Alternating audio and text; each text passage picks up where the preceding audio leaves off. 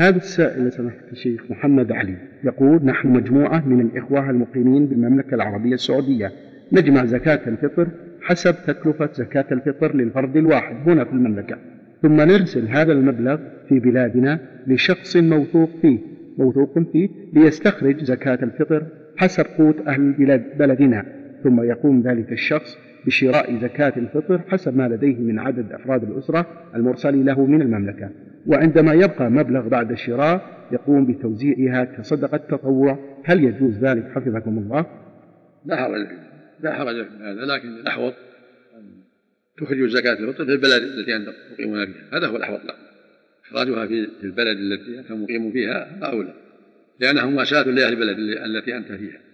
فإذا أخرجت أرسلتها إلى فقراء بلدك أجزأت إن شاء الله. لكن الأحوط الأحوط والأفضل هو إخراجها في البلد التي أنت مقيم فيه. لأن جملة من العلماء يقولون يجب إخراجها في البلد التي يصوم فيها المسلم.